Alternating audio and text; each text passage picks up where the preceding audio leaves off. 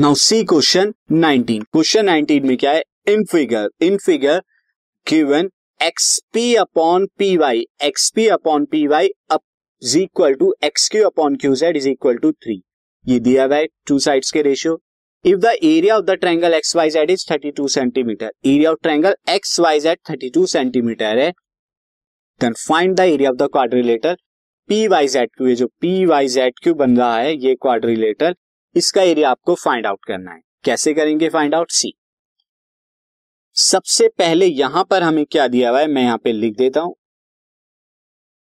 Given के अंदर given XP upon में P Y is equal to X Q upon में Q Z is equal to three यानी three to one ratio तो मैं अगर यहाँ पे क्या ले लू let X P is equal to three A तो एक्स क्यू भी क्या हो जाएगा? थ्री ए के बराबर। और साथ ही मैं क्या लिख देता हूँ? P Y is equal to Q Z is equal to ये क्या ले लेता हूँ? ए ले लेता हूँ। ये मैंने थ्री ए लिया है, ये हो गया। यानी थ्री ए और ए तो ये कितना आ गया थ्री ए ये थ्री ए ये ए ये ए ये मैंने रेशियो से वैल्यूज़ निकाली इस तरह से आप लिख सकते हैं। नाउ अब आप देखिए यहाँ पे। In triangle X P Q X P Q and triangle X Y Z, X P Q और एक्स वाई जेड में आप देखिए, यहाँ पर अगर मैं निकालता हूँ एक्स पी अपॉन में X Y, X P upon में एक्स वाई कितना आएगा? एक्स पी कितना है? थ्री ए, और एक्स वाई कितना आ जाएगा? एक्स वाई आएगा three A plus A four A तो ये आ जाएगा four A, that is equal to three by four. Also यहाँ पर अगर आप यहाँ निकालें, एक्स क्यू अपॉन में एक्स जेड तो एक्स क्यू अपॉन में एक्स जेड भी क्या आएगा? थ्री अपॉन में फोर है। थ्री बाई फोर आएगा। साथ ही angle X is equal to angle X ये कॉमन है दोनों के अंदर। आप लिख सकते हैं यहाँ पे angle P X Q is equal to angle Y X Z Y X Z Y X Z ये दोनों क्या है? कॉमन है।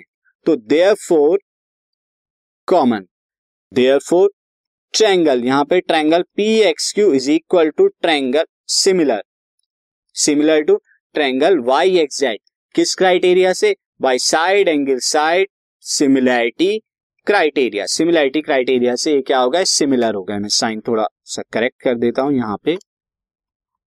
सिमिलर टू दिस अब जब ये दोनों के दोनों सिमिलर हो गए तो आप यहाँ पे क्या लिख सकते हैं? ट्रायंगल पी एक्स क्यू का जो एरिया है area triangle P X Q upon में area triangle X Y X Z यानी इनका एरिया क्या होगा? इनकी साइड्स के स्क्वायर के रेशियो के बराबर होगा, यानी कि थ्री बाई फोर जो इनकी साइड्स का रेशियो है, इसके स्क्वायर के बराबर होगा।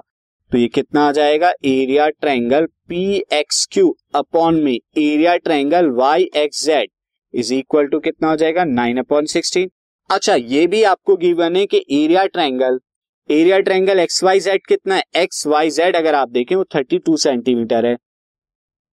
तो area triangle X Y Z ये ये कितना है? थर्टी टू सेंटीमीटर ये थर्टी टू है is equal to nine by sixteen ये सिक्सटीन से कैंसिल आउट आया टू तो यहाँ पे क्या आ जाएगा? Area triangle P X Q is equal to कितना आ जाएगा? Nine into two eighteen eighteen centimetre square क्योंकि यूनिट यहाँ पे सेंटीमीटर स्क्वायर में दी हुई है। अब आपको ये quadrilateral P Q Y Z आपको निकालना है। पूरे ट्रायंगल एक्स वाई जेड में से आप triangle X P Q minus कर दीजिए।